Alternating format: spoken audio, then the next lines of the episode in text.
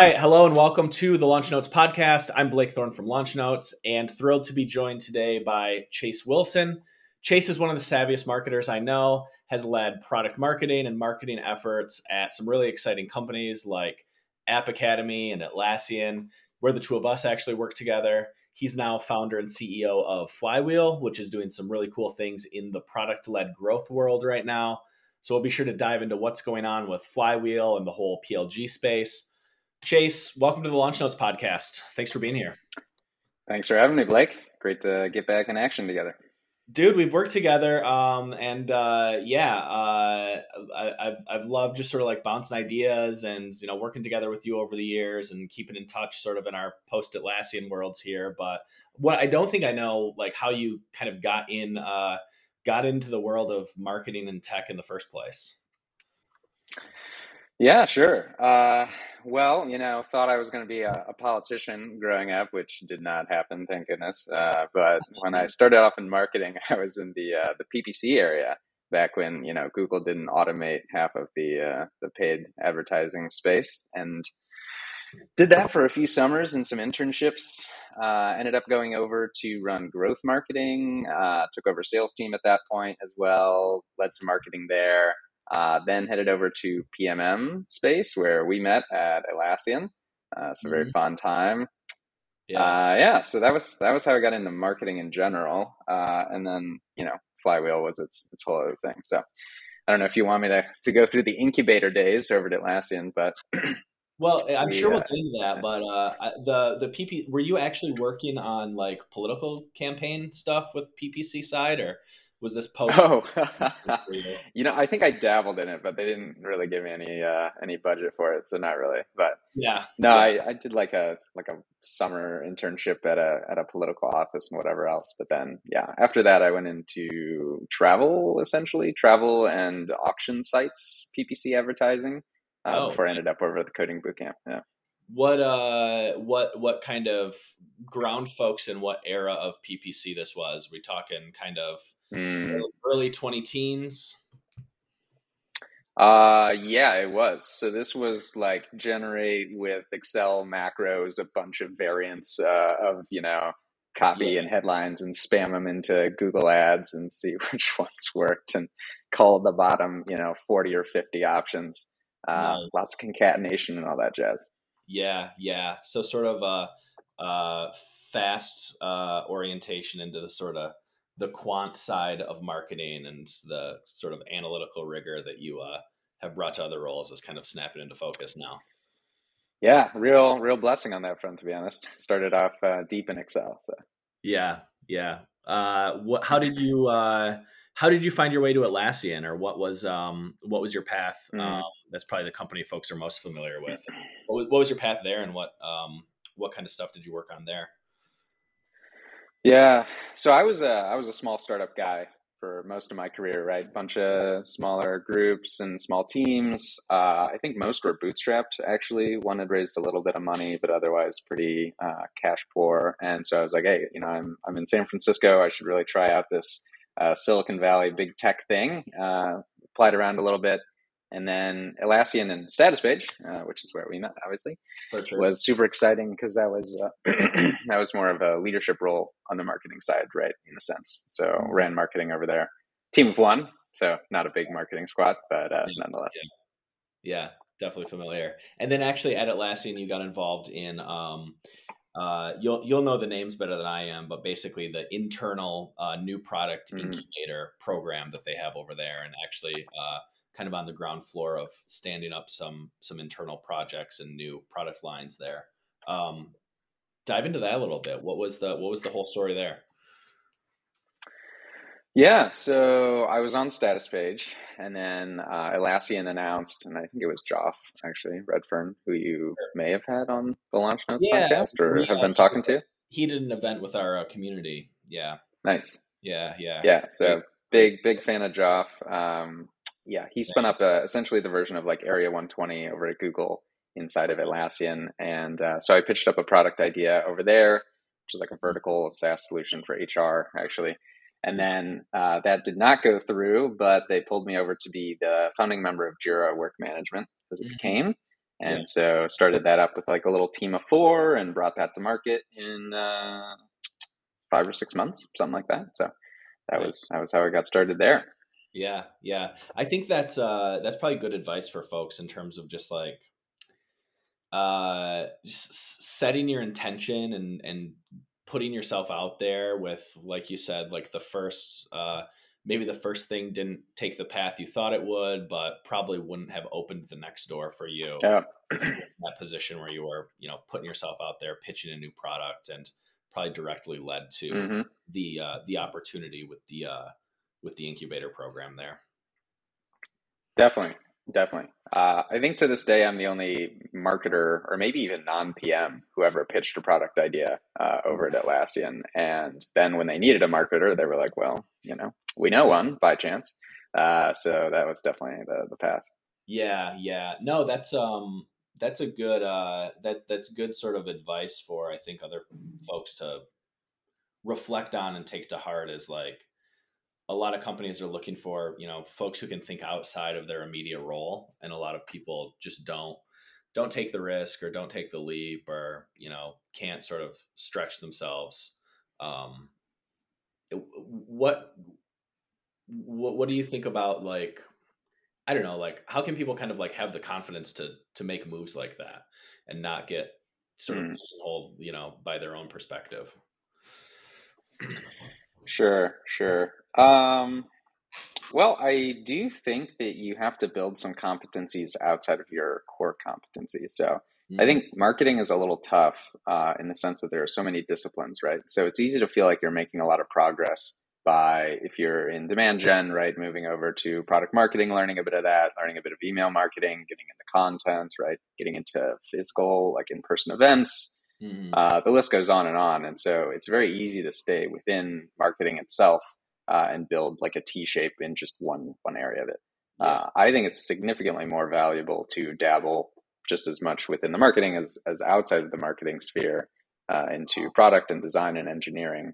Mm. So I think that was definitely what was helpful. Right, coming from smaller startups, it was easy to say I can wear these hats. I've done them before, right? Uh, whereas if I think I had been big corp uh, marketing for a long time, I probably wouldn't have had that that confidence.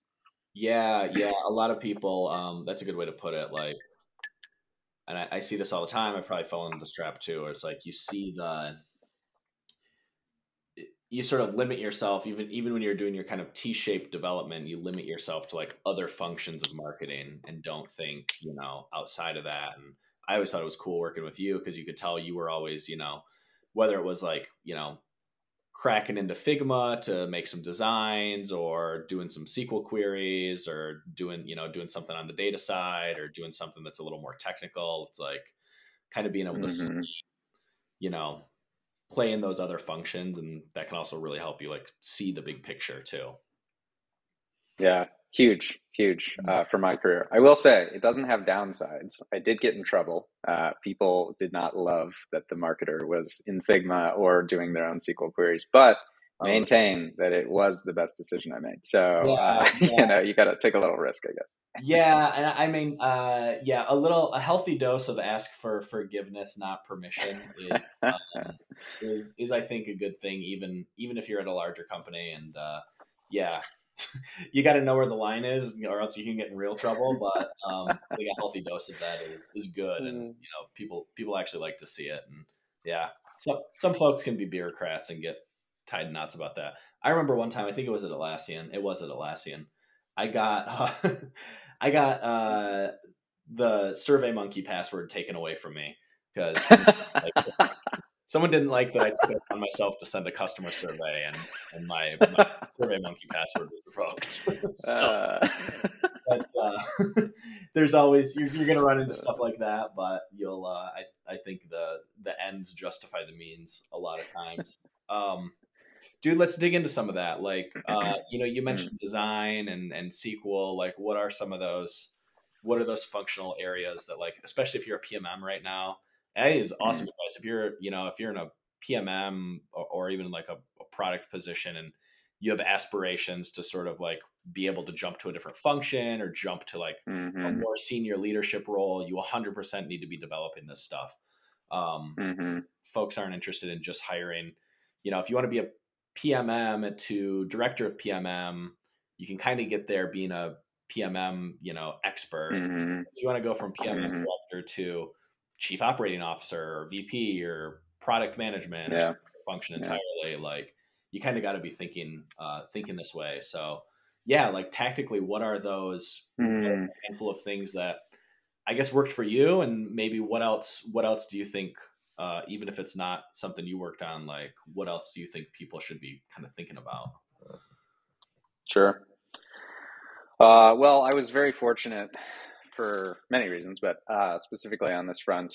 So early on in my marketing career, sort of like my first real marketing job, I guess, I had a mentor uh, who was really, really fantastic, very data driven, right, uh, marketer, mm-hmm. but also very design driven marketer.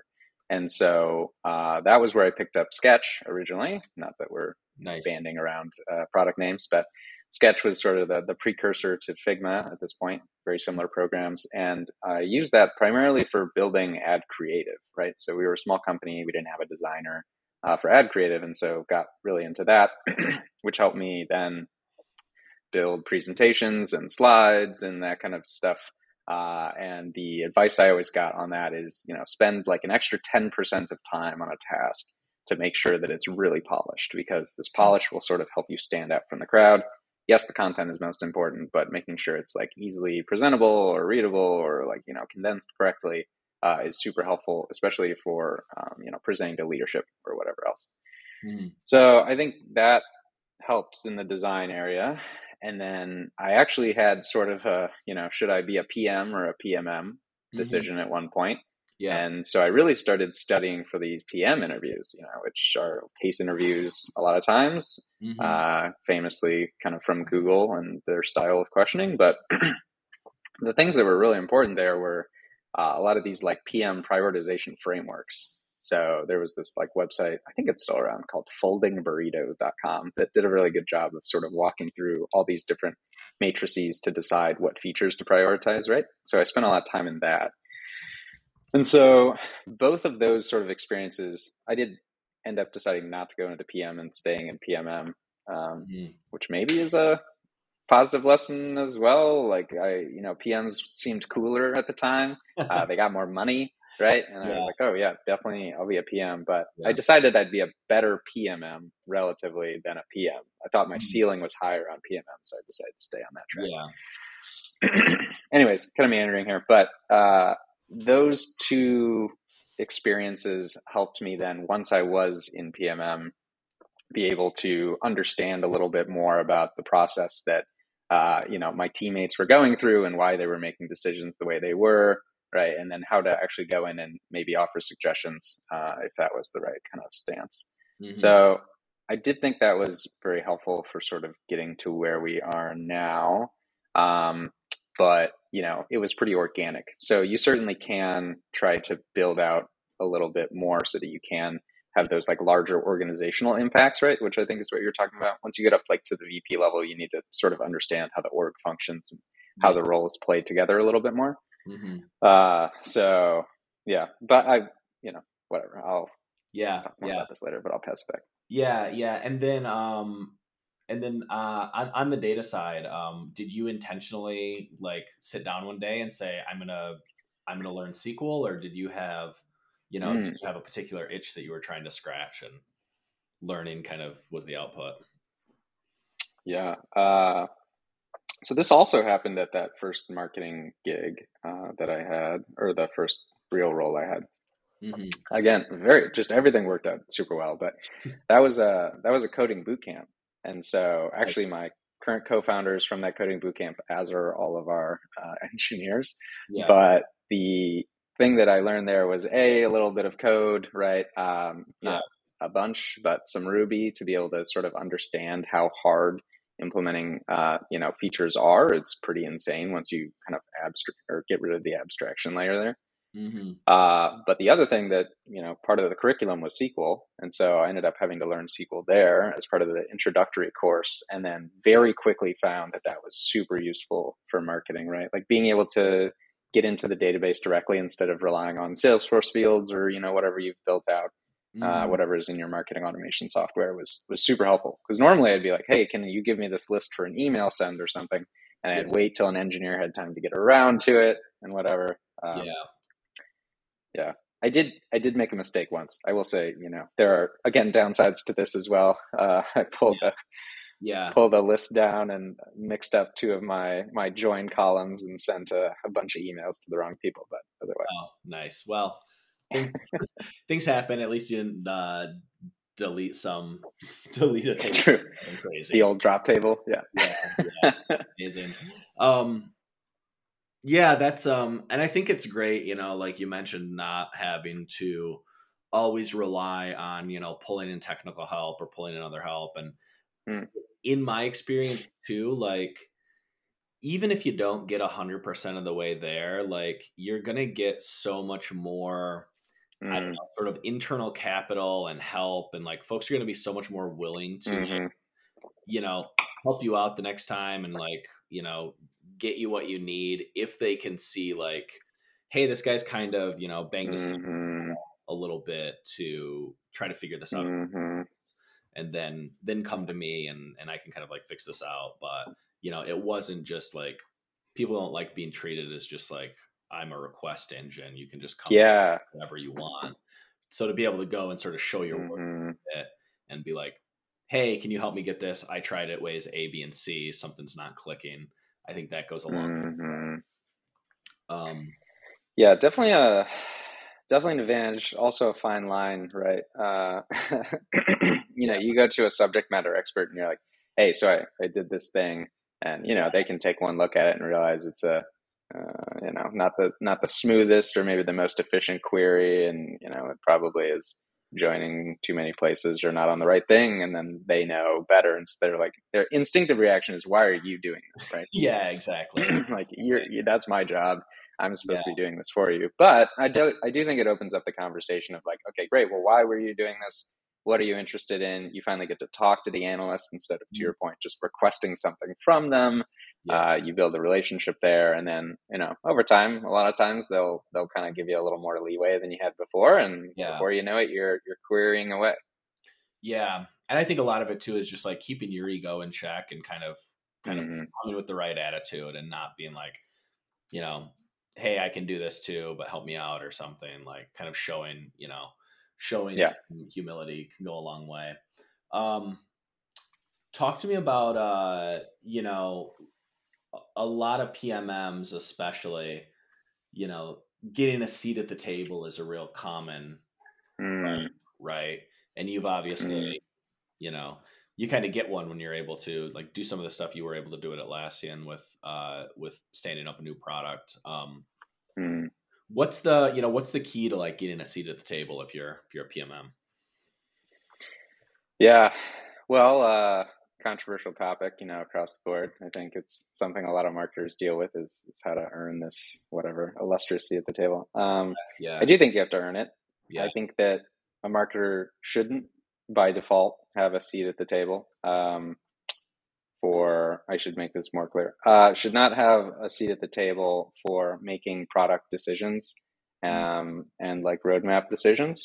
Mm-hmm. I think it is extremely helpful to have a marketer in that conversation, but the wrong marketer will just make it worse, right? You you need to have some of the context, uh, I think, to be able to, you know, contribute effectively uh, mm-hmm. and positively in those conversations instead of just adding noise. So I'll give more tangible examples here. Mm. Uh, so back to the prioritization frameworks, right? For PMs, they have a lot of things that they would like to do. Their engineering team only has so much output. They have people with certain skill sets and competencies, right? You're not going to know any of that unless you've actually talked with the engineers or understood what's happening on the roadmap. Uh, you need to know what the company KPIs are, right? And you yeah. need to know how your marketing uh, can affect those KPIs. And so you effectively have to build a case that if we prioritize these features, it will improve our go to market in these ways. And these metrics are going to move as a result our competitive edge will increase or decrease or whatever it happens to be, right? With these specific competitors who are taking away this amount of market share, and are repairing this many times and are like, you know, who did you use before? or Who are you churning from us for? Kind of conversations. You just have to lump it all together. And if you don't have all of that, and if you're not the best at understanding the market, which you definitely need to be, uh, you just don't have enough context. Like you're not adding enough information. If you're just like, oh, this would be really cool, and I think I could like do a blog post on it, like great. Uh, or you know, competitor did this thing, great but like have you talked to a user and is that why they're choosing that product? Was it just like a flashy feature? Um, there's just too many considerations so yeah. anyways there, there's not like a very specific thing here but you essentially need to carve out a little niche of what you can offer that no one else can on the team uh, that is going to help you make better decisions as a business and as a company and then i think you will find that you do have a seat at the table. Yeah yeah that's um no that's that's that's certainly great advice and i think a lot of a lot of marketers fall short because they haven't they haven't put the work in to just have that expertise and like you said to be to be an expert on the market.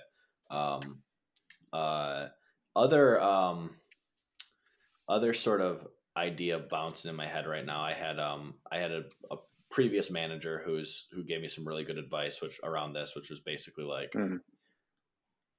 tr- try to get close to the try to get as close as possible to the sale right like mm. try to get you know know how money is being made know how the yeah, whole yeah. organization makes money mm. the closer you can get to that inflection point where revenue actually mm. happens and the more you can be seen as a resource who's actually you know making an impact at that moment because if mm-hmm. you get sort of stuck out and you know you need to do the work in top of funnel world and you need to do mm-hmm. research and all that but like if you're consistently like it's like having like a really kick-ass ae or something if it's like yeah the yeah. person where having them in the room like creates more revenue then you know mm. the rest is going to fall in place right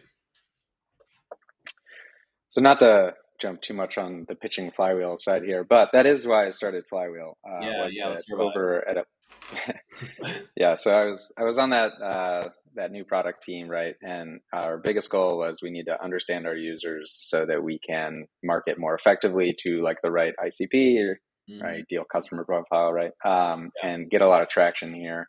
We didn't have a lot of salespeople. Atlassian was very product led, right, sure. as an organization, and so that effectively meant like all user growth was sort of on me, if you will. and I didn't have a big budget. Uh, I did have some budget, but you know, it, I'll be honest, was not good at spending it uh, either at Big Corps. Very hard process for me. But yeah. Anyways. Yeah. So, um, you know, I think once we sort of got into that, the ultimate goal was okay, great. You like you're getting leads top of funnel, but what we really need is we need active users, right? The product team needs active user count. MAU needs to go up uh, um, month over month, and then MAU turns into paying customers over time, right? We have some kind of conversion rate that's like routinely there. Yeah. So even with just that, you can sort of proxy how many of my leads are likely to buy, right? Which is normally pretty hard from, you know, submitting a form down to revenue. You can sort of do it, but it's like kind of sketchy. So Flywheel was sort of my solution to some hacks that I was doing over there, which was to say, okay, great, we did all this marketing. We have all these people engaging with our content, right? They're interacting with ads, whatever, they're signing up. But now what of my marketing is getting a user to be active in the product? What of my marketing, what specific assets, right, are getting people uh, to adopt new features within the product that we think are higher leverage, right, or more likely to lead someone to buying? And then ultimately, can we create an algorithm that, based off of that in product data and the marketing data that drives it, right, decide who's most likely to buy? Uh, so that was that was what Flywheel became ultimately. Oh. But yeah, I think that proving that your marketing is doing things in the product or doing things towards the sale is the way that you say, yes, you need to give me more budget, or I earned my budget, right? Or what I'm doing really matters. It's not just like fluff. You're a huge content guy, prolific in the space, right? Like, really great way to think about content. I think that's undervalued uh, today because content marketing sort of stops at the sign up. I think that's that's not the way that content works at a product led growth like company. They use it the whole time. Help docs, right? I mean, come on, documentation all of these things are, are really marketing assets and ways for people to get more value out of the product a hundred percent i think people people screw that up on both sides of the sort of sign up moment right where they mm. assume you know think you think things like product tutorials help docs you know support docs um, Mm-hmm. uh, our big thing, uh, big thing for us here at Launch Notes, like uh, change comms, product updates, stuff like that. Like Mm-hmm. traditionally, Sure. that, that gets pigeonholed as like, oh, this is post activation or post sign up, or Mm-hmm. you know, post buy content, and then there's pre buy content, which is you know your nice Mhm. marketing stuff, and it's such like an old world way of framing it to think like people are only going to consume the content that's right for whatever side of the buy, you know the buy button they're on um, and it's maybe in a, you know in a sort of legacy tops down implementation that that kind of works you get someone bought in Yeah. go from Mhm. zero to multi dollar multi-year contract and then they can't do anything about it and it's like hey our support documentation sucks but kind of tough shit because um you are you know we've got your money already you know the kind of like Mhm. already approach to product content and then the Yeah. also like the you don't need to like you don't need to see this yet approach to marketing content a Mhm. lot of times what can make the difference like we say this all the time with launch notes like people are going to like peek into what it's like to be a customer whether that's checking Mhm. comms or checking out your you know your documentation your support especially in the bottoms up world like extremely now is the case in the bottoms up world because it's like the uh the first couple weeks or months or year even with a PLG product could be like pre- pretty irrelevant for your business commercially, but it's sort of like setting the table for a bigger commercial moment. So you're you've still got to kind of be marketing to those people. You've still got to be putting like, you know, kind of marketing grade content and assets in front of them. Um, but it's going to be a lot closer to product, right? The um I think I think that's a great phrase. Actually, marketing grade. Yeah. Um, use that all the time. you know, yeah. not to be confused with military grade, which means nothing. Fun fact. Didn't there. So, Um, so, uh, you know, like your your support documentation, your help docs, like engineering documentation, I don't think should be marketing collateral, right? Like they should, in the general sense that like it is a piece that is Sure. intended for someone to buy it or to use it or to start using don't whatever lose track afterwards. of the job to be done with that. Exactly. Right. Like people who just slap CTAs all over the place trying to get people to sign up because like there's more surface area and more opportunities for someone to sign up. Like have it, have it out of the way, whatever, have it in the header, have it in the footer. Right. Um, but like the number of times that we have, even at my startup, evaluated other software and I send it over to an engineer or something and say like, Hey, I really care about this attribution engine here or and how it works, or Hey, I really care about sort of how this fits into the app and does it load like asynchronously or synchronously? Is it going to slow Mm. down performance? Whatever. yeah. But like there are oftentimes these little deployment issues or like how it really works under the hood that uh, are big factors in us using the product or not. Oh, and yeah. so based off of those, I will sign up or not sign up, right? Like the value prop was there, but there's more that I need. And so people who either think that, to your point, like it's post sign up, and so that's where it's always used. That's that's incorrect, right? Mm. Um, and also, just like Stripe became famous for having amazing documentation, right? Uh, becomes a new way to improve your ability to attract new customers. Yeah, I mean, it, it 100% becomes like part of your part of your value prop and like one more of like the list of things people look at when they're deciding if you're the right you know decision to make or not. And yeah, I, I always use the analogy of like the um the sort of like consumer goods experience of like you know say you're gonna buy a new like I don't know like a a phone or a TV or something like that. Mm, you see like the very glossy like marketing grade advertisements and you see like the very curated like eye popping designs Yeah. behind the you know the box on the store and the whole mhm, uh you know the labels on the ads and the the whole uh mhm. beautifully designed experience you get before you buy and then you open the box and you crack the instruction manual and it's just like the most painful it's just like Yeah. the most painful like content you've ever seen because it's like oh god like there's no there's no incentive to make that great because it's like Mhm. the the consumer already bought we've already got their money it's that like Right. Yeah. Yeah. yeah. thinking and with SaaS combine SaaS deployment models with just like bottoms up go to market motions that kind of thinking is just like a recipe for disaster too where it's like Mhm, mhm. you're gonna get and like places wonder like man why do we have all these like dormant signups or signups that you know onesie Mhm. twosie plans that never expand It's like you haven't yep. thought to market to people post sign up and like mm-hmm. seat guy kicking it kicking it around. Um, mm-hmm. You're the marketing and you know the marketing and selling work is not done, but a lot of that translates to back to talking about product marketers. Like, how can you inject a little, you know, mm-hmm. a little more delight and charisma into that the rest of that experience, and not treat post sign up as you know not our problem anymore. Yeah, and you know, I think when people do address it, it's like a sledgehammer approach too, right? So I'll I'll hear pretty frequently for some reason, um, you know, we're not even doing an email drip post sign up yet. So once we do that, like you know, numbers are going to go up, blah blah. Uh, yeah. okay, great. So they they implement that. It's all good. Um, and what you like learn in reality when you try to focus on these experiences is like different roles uh, try your product, different levels of people try your product. They engage with different channels that you have, right? And so, really, you should be sort of designing your experience for this like ICP or the specific customer that you have in mind, right? Which is all well and good. And so, some people do like email branches for different ICPs with you know different content or whatever else. But mm-hmm. ultimately, that just gets like a backseat, right? Like that kind of experimentation is a nice to have. Uh, mm-hmm. It's never a need to have, and no one I don't know any marketers at least that are like, I put out this content and it's for this group and I know how well it performed with that group. It's just it's very, very rare for that to actually happen. So yeah. obviously we're on a vendetta to change that. But uh yeah, it's a it's a super important experience. Yeah, yeah. What else? I mean, what else have you guys learned about this whole world as you've I, I dove into, you know, dove into the the startup game with Flywheel? Sure, sure. Uh, and we can stay on this topic, or we can talk about you know how to get there in terms of career progression. But um,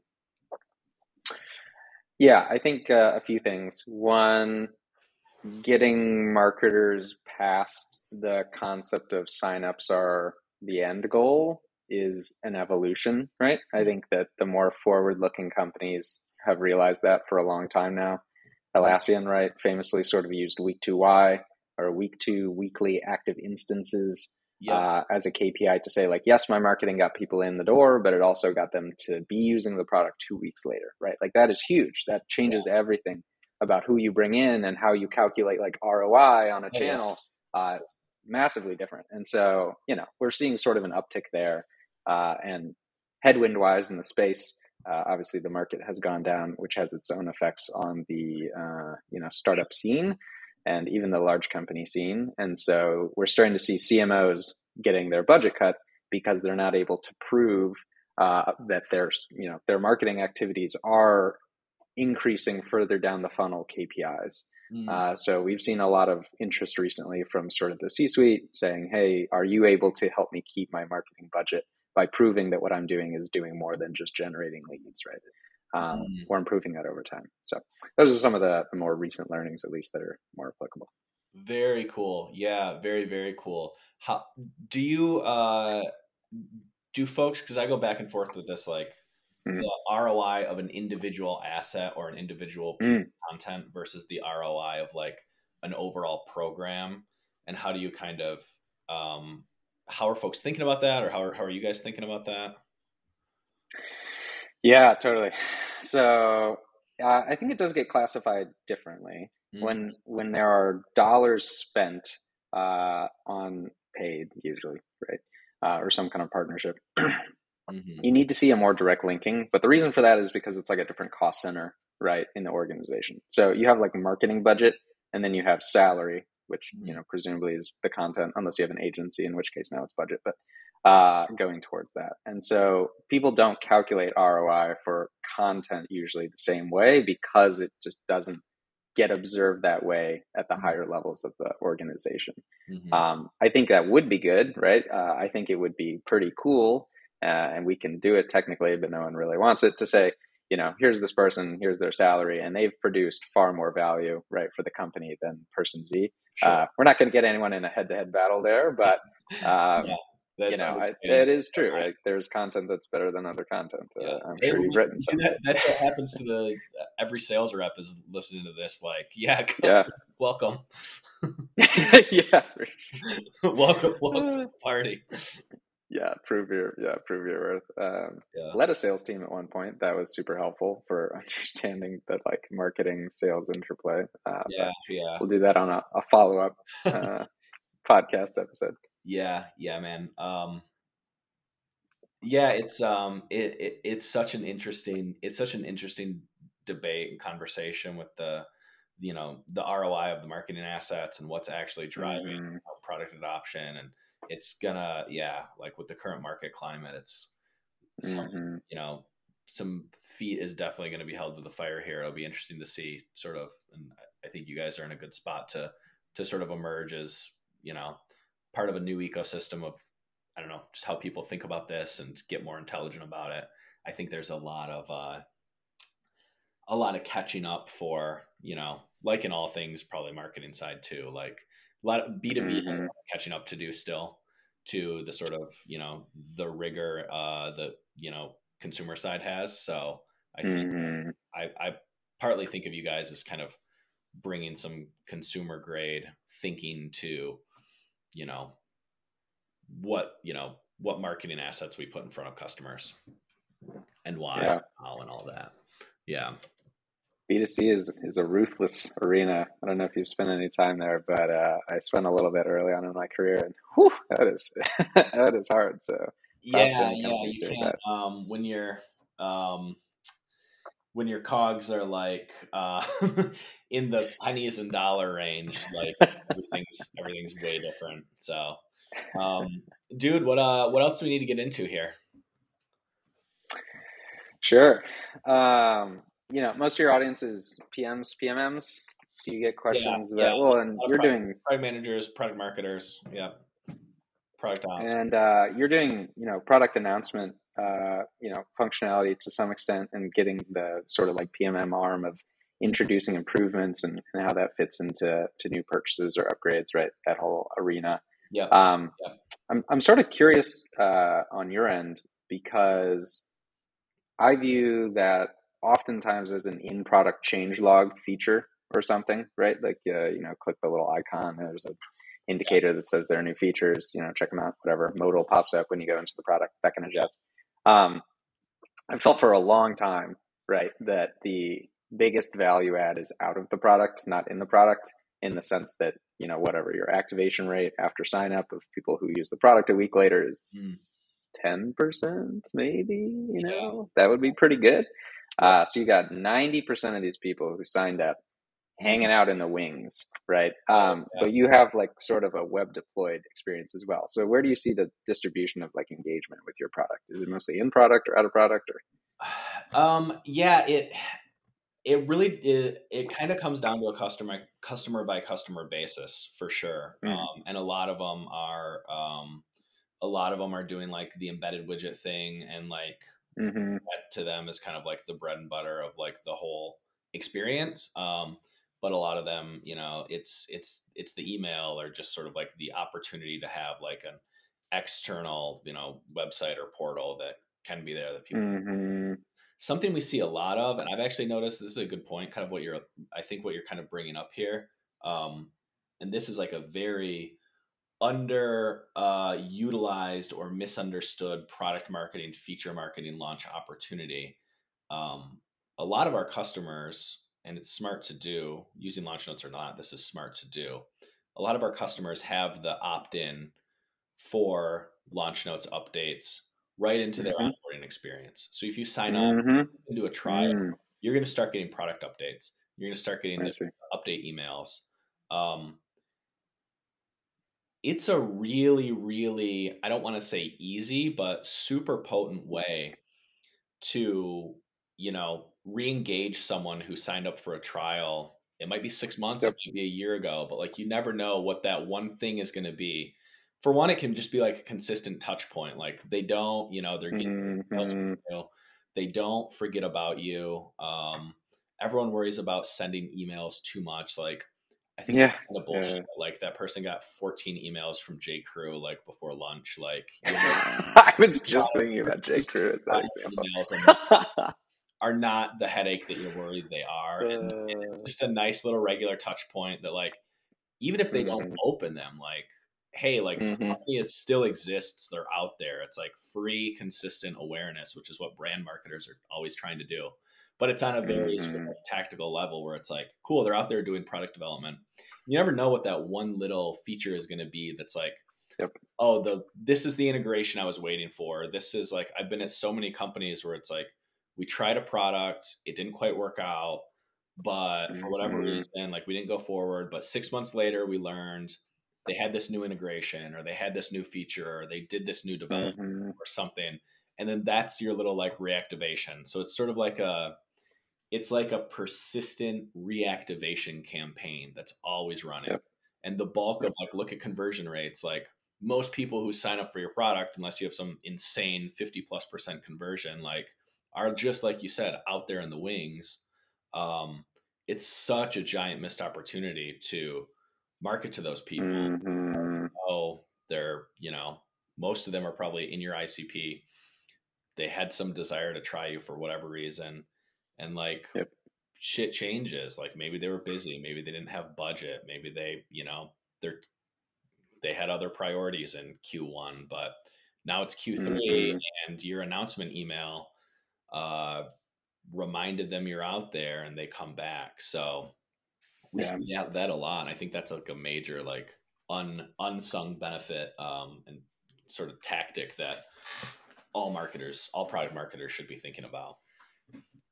How do I consistently definitely, and I I think even more so, you know, in sort of the like product led era. I don't know if it's quite an era yet or anything, but uh, yeah, people seem to think right that you know you have this free product or free trial and everyone coming in is ready for the product. And the reason that they didn't stick around was because the experience is bad or because the onboarding is bad or, you know, I got the wrong person in the door. Like maybe those things all could certainly be yeah. true.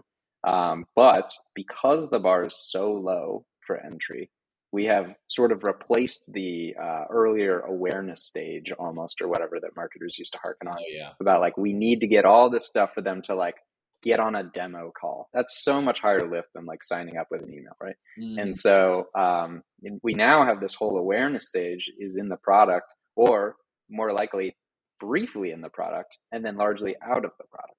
And so giving updates about the progress that you're making, maybe in domains that they care about. Uh, will keep you like a lot more top of mind and will help you kind of improve that. But yeah, I, I think until someone has been like active for a month or two weeks or whatever, you should yeah. still consider them practically as like a lead, right? They're not really a user.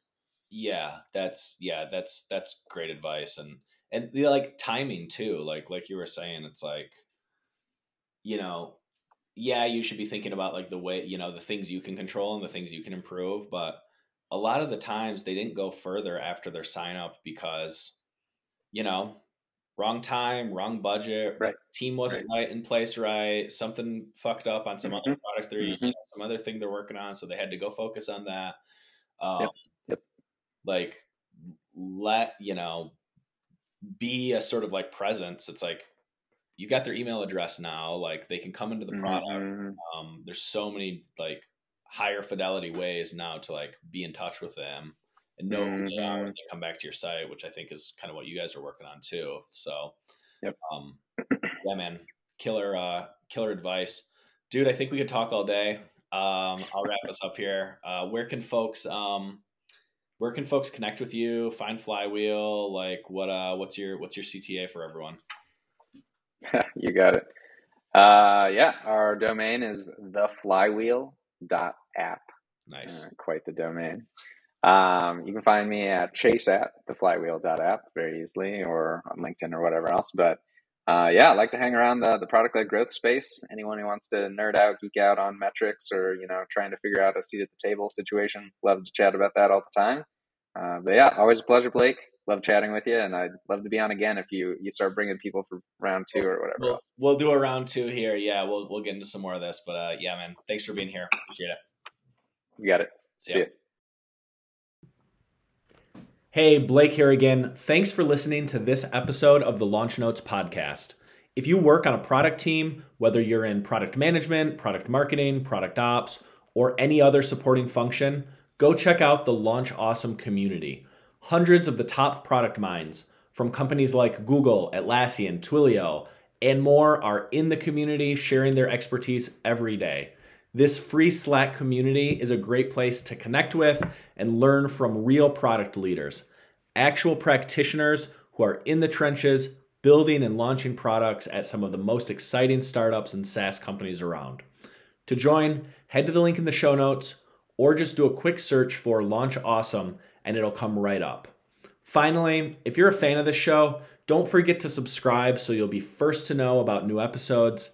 And of course, we'd be thrilled if you left us a review. Reviews not only help other people find the show, but also just lets us know which content you find most valuable so we can create even more of it. Thanks again for being here.